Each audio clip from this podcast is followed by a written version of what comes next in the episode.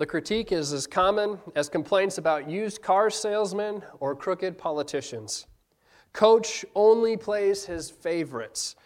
If you want to be one of your coach's favorites, then there's a few th- there are a few things that you can do. The first one and the most difficult one is you can practice hard and hone your skills. Or the easier route is trying to manipulate your coach into giving you more playing time. One route is ethical, and the other is a little bit shady. My family chose the shady route for my twin brother. He was a college senior playing in his last football game, and by playing, I mean standing on the sidelines. As a walk on and not having played high school football, there were a few other players that were ahead of my brother. So my family and I started chanting, Oh, Joe Cinco, oh, Joe Cinco. His number was 85. We started chanting his number, and soon enough, the coach put him in. We like to think that it was our chanting that reminded the coach he has a player, number 85. Jeremy would like to think that it was his own athleticism that got him playing time. Whichever it was, he got to play a few downs. And after the game, Jeremy let us know how embarrassing it was for his family to be chanting his number. So we didn't do that again. It also helped that it was his last game. Outside of intimidation, though, there are other ways that you can encourage a coach to get you or your child more playing time. Whether it's using political strings with school board positions, shoveling your coach's driveway in the winter, or trading other favors, or a number of other things, ethics aside, there's more than one way to skin a cat, as the saying goes. Now, you might be beyond the stages of bribing coaches, but what about trying to find favor with other people? Trying to find favor with other people in your life who have something to offer you, like being friends with a police officer so when you get pulled over speeding, you just get off with a wink and a warning. Or trying to please a boss that you, so that you're more likely to get the promotion or get the days off that you requested. Maybe it's a teacher so you don't have to think as hard at school or you don't get called on to answer the tough questions. Finding favor with others or being on people's good side can be a great thing. You just want to make sure that it's for the right reasons. Our text this morning mentions a man who found favor with a pretty important stranger. And it wasn't because of his embarrassing family chanting his number. It wasn't from coming from a family of influence. And it wasn't that he himself was anything special. It actually has absolutely nothing to do with him at all. Before we get into our text in Judges 6, allow me to summarize what's going on. Judges 6 1 says that the sons of Israel did what was evil in the sight of the Lord. And the Lord gave them into the hands of Midian seven years. The Israelites are here seven years into this harassment by the Midianites, nomads who had found their way and made their home into the Israelites' land. The Midianites are described as being innumerable, and they had a camel cavalry corps that was a formidable foe for these Israelites.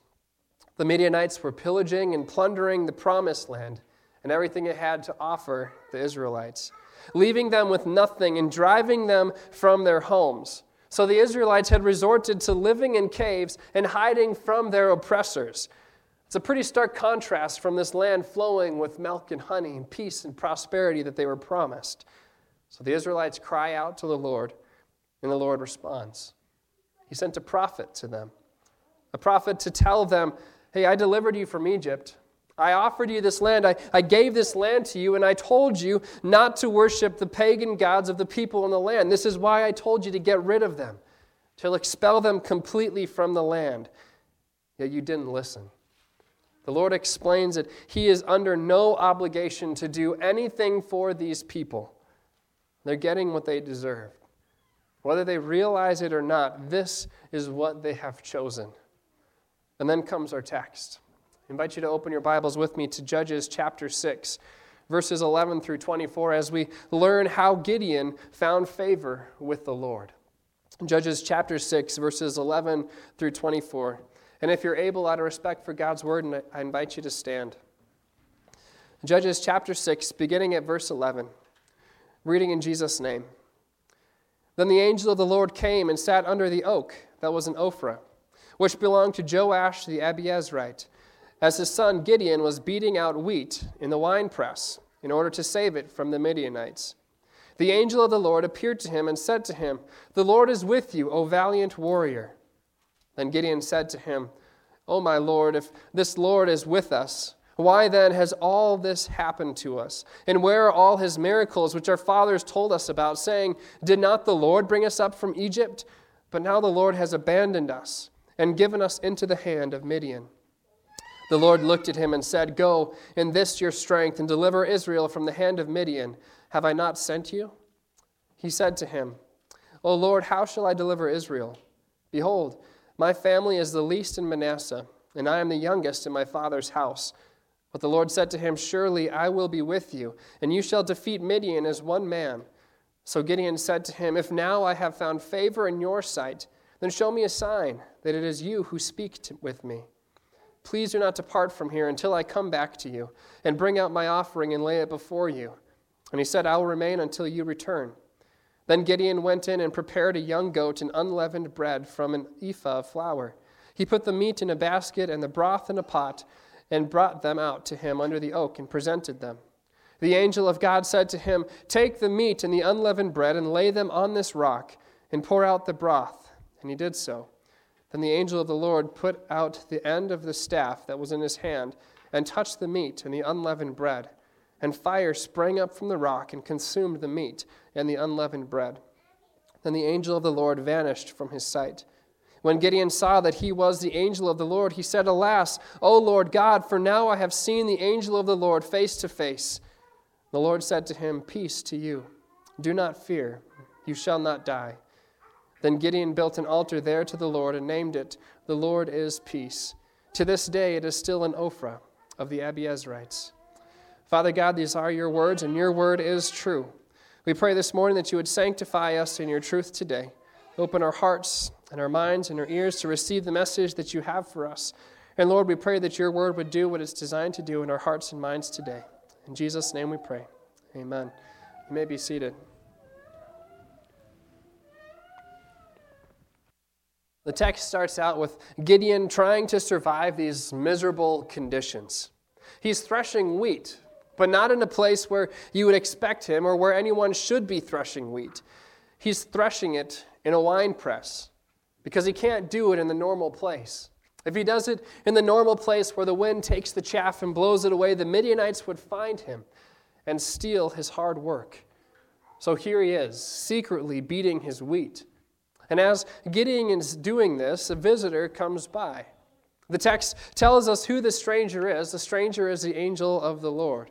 Gideon doesn't know who the stranger is. We know because the text says so. But the angel of the Lord comes and he sits down behind, underneath an oak tree nearby. Question must be asked what's the angel of the Lord doing here? That ship has sailed. Remember what the prophet had just told him verses before, saying, Hey, you guys chose this. You guys chose to be abandoned by the Lord. You guys chose to turn your back on him, and you're reaping what you've sown right now. The angel of the Lord comes and sits down underneath this oak and he watches Gideon beating his wheat. And for some untold reason, Gideon finds favor with this stranger. Again, Gideon still has no idea who this is. Then the angel of the Lord speaks and says, The Lord is with you, O valiant warrior. I can imagine Gideon thinking to himself, Give me a break. How can you say the Lord is with me. Don't you see what's going on? Is your head buried in the sand? Don't you see me threshing here in a wine press of all places? A wine press because I'm too afraid to thresh out in the open. Doesn't he know about the marauding Midianites? What's he doing calling me a valiant warrior? Where's the valor in threshing in secret? Where's the valor in hiding from your oppressor? Did this guy really just come here to walk, mock me? Just let me work in peace. The Lord is with me? You've got to be kidding me. We don't have to guess what Gideon was thinking because his response is recorded for us in verse 13. He says, Oh, my Lord, if the Lord is with us, then why has all this happened? And where are all his miracles which our fathers told us about, saying, Did not the Lord bring us up from Egypt? But now the Lord has abandoned us and given us into the hand of Midian. The angel of the Lord didn't waste time with small talk. He, couldn't, he could have taken Gideon's doubts as another sign of what the Israelites thought of God, knowing that God had abandoned them and God wanted nothing to do with them anymore. But instead, the angel of the Lord sticks around. And notice what verse 14 says. Notice who speaks to Gideon in verse 14 the Lord. And that's Lord in all caps. This is God talking to Gideon face to face. If there was ever any doubt of who this angel of the Lord is, as just being some random messenger, here in verse 14, the messenger is identified as the Lord. The Lord looked at him and said, Go in this your strength and deliver Israel from the hand of Midian. Have I not sent you? The Lord hadn't abandoned his people. He was about to deliver them again, and this time he's going to use Gideon. Gideon still doesn't believe it, though. He can't. He responds in verse 15 that he lacks the family pedigree. God, I don't come from the right family tree. We learn more about his family in verse 25. We learn that his family has their own altar for Baal. God, you can't use me. I'm from a family of pagans. I've got my own altar at home to worship this other God. His family didn't fear the Lord, they worshiped Baal. So, how could Gideon be the one to deliver Israel? The stranger surely has the wrong man for the job. And again, at this point, Gideon still has no idea who is talking with him. The Lord speaks to Gideon again and says, Surely I will be with you, and you shall defeat Midian as one man. Gideon is still hesitant. He needs more proof. Why should he believe this stranger? Why would you believe a stranger that came up to you and said, Hey, you're the chosen one to deliver you, you and your people from all this oppression right now? He proposes a test and responds. He says, If you are really the one who's speaking to me, and if I've really found favor in your sight, if I'm the one to deliver all these Israelites from the Midianites, then you show me. And Gideon offers to prepare a feast, and if the man is still here when Gideon returns, then Gideon will know who is speaking to him. Gideon will know that he isn't just seeing things, he's not just making things up. And so Gideon leaves to prepare a meal. He starts baking the bread and preparing a young goat. Now, I don't know if any of you have ever tried to prepare a goat. I haven't. But I'm guessing that it's not something that's done quickly. Again, I've never tried to do it, but I don't think that you can just microwave a goat or stick a whole goat in an air fryer and in 15 minutes have a full meal. Besides, this was before microwaves and air fryers. But the text mentions that he goes to prepare this young goat. And he prepares bread from an ephah of flour. An ephah is 40 pounds of flour. How long would it take you to prepare a loaf of bread or many loaves of bread to use 40 pounds of flour? You can't just snap your fingers and have it done. This was no quick feat. So Gideon is working on preparing this meal, and time is going by, time is ticking, wondering, is this man still going to be there when I bring this food back? Gideon prepares the food and brings it back to the stranger under the oak tree. He lays the spread out in front of him and the angel of the Lord touches it with the end of his staff, and poof, it's all gone. Not even a trace left.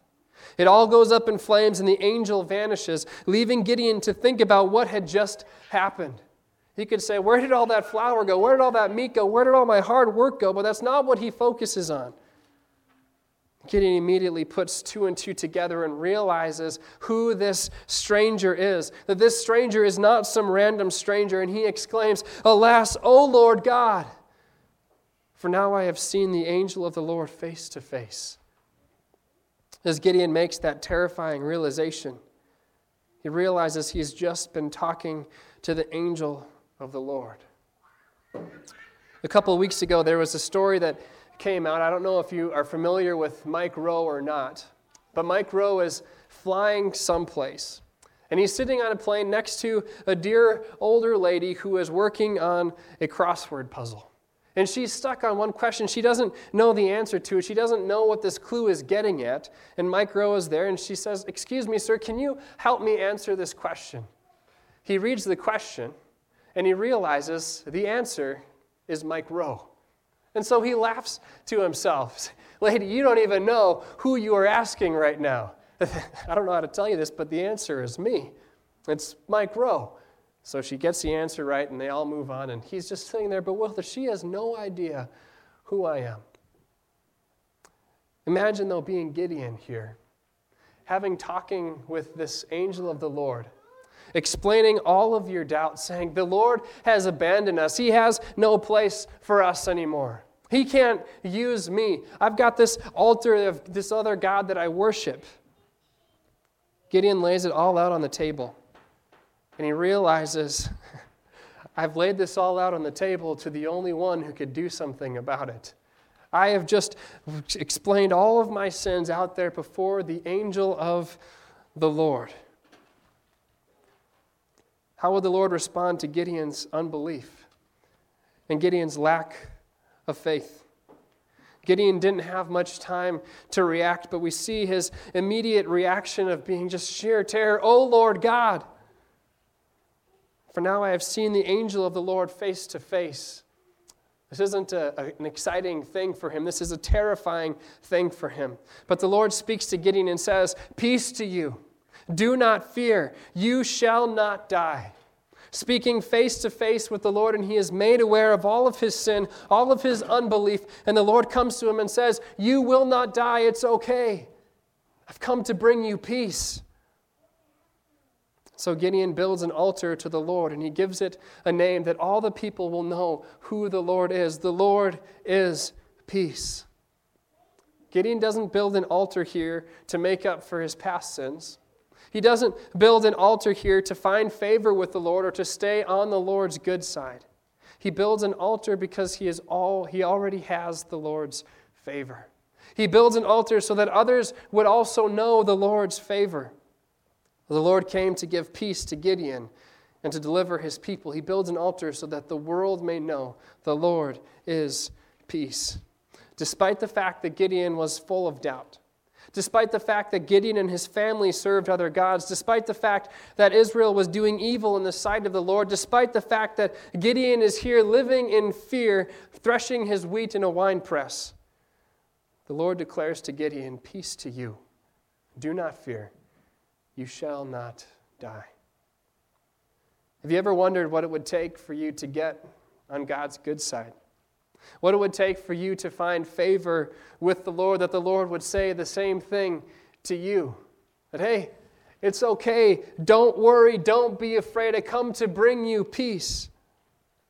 Man has always been skilled at coming up with their own ways to earn God's favor.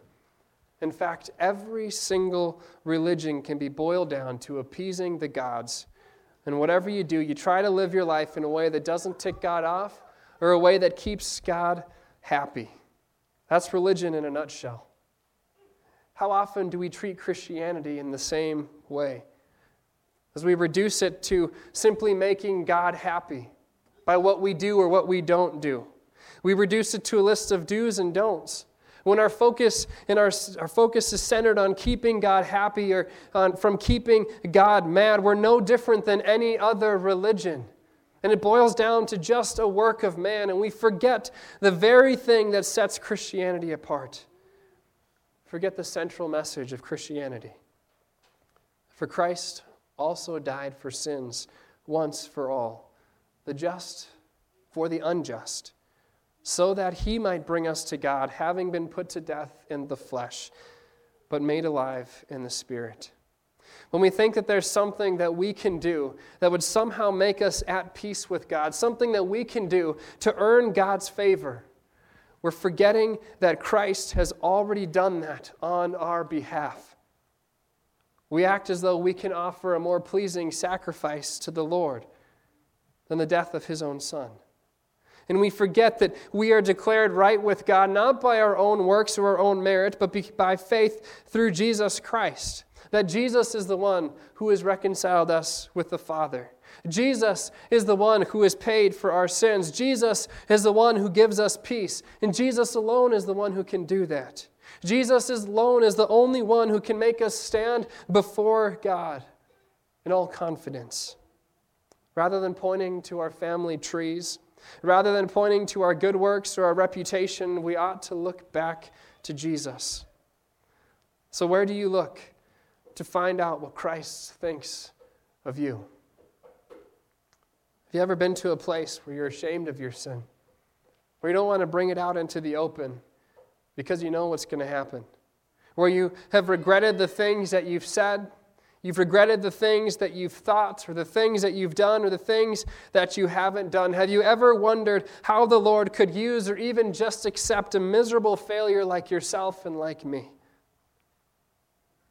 It's not because you're some hidden, valiant warrior with all kinds of special skills that God just can't wait to use, but it's because God interacts with you through Jesus. It's because the Lord is peace. It's because Jesus, again, has accomplished that for you in your stead. It's because Christ has reconciled us to God. As Paul said, having been justified by faith, we have peace with God. Having been justified by faith, we have peace with God through our Lord Jesus Christ through whom also we have obtained our introduction by faith into this grace in which we stand and we exalt in the hope of glory, of the glory of God. When conviction of sin comes, when doubts arise as to whether God can accept you or if Christ can forgive you, remember who the Lord is and what he says. No, the angel of the Lord probably isn't going to come and sit underneath your oak tree this afternoon. But the Lord still comes to you in his body and in his blood through his word. And he proclaims to you the same thing he proclaims to Gideon Peace to you, do not fear, you shall not die. He gives to us his body and blood to strengthen our assurance that, yes, Jesus has accomplished salvation for me. Jesus has forgiven me. Jesus has made peace with God for me on my behalf. And each time that we receive communion, we are reminded what it was and what it is that brings us peace. You see, finding favor with God doesn't come from our own merits or our own worthiness, our own ability to perform or our ability to obey God perfectly, but it comes entirely by grace through faith because of what Christ has done. There are no bribes, there are no strings attached, there's no shady business dealings, there's no family influence or baggage. It's only the, by the blood of Christ, shed for you and for many for the forgiveness of sins. If you are still finding yourself trying to find favor with God today, Christ comes to you today through his body and blood to say to you, Peace to you, do not fear. Your sins are forgiven. Finding favor with God today and every day comes only and always through the blood of Christ and through Christ alone, who has accomplished salvation for you, who has made peace with you, and who comes to you through his word and through sacrament and says, Peace to you. You shall not die. Do not be afraid. Let's pray. Father God, we thank you for your word and for its truth. We thank you, God, that we are able to be laid bare before you and not have to be afraid. Lord, to not have to fear being wiped out right then and there, but you are gracious, you are loving, you are kind, and you have accomplished forgiveness. And you forgive us of our sins. Thank you, God, that you have accomplished favor with us, that you have made peace with us, that you are the reconciler, you are the justifier, you are the one who has made things right on our behalf. We praise you for that. Lord, help us today to find our favor with you comes from you and you alone. And help us, Lord, to realize that you have come to proclaim peace to us. But, Lord, also that you have come to proclaim peace to our kids, and to all who are far off. Lord, that we would also be messengers of your grace, sharing this message with those that, who you have placed in our lives, that they too would know that the Lord is peace that they would know that their sins have been forgiven by you, and that they too would find peace and favor through your blood. All these things we pray in Jesus' name. Amen.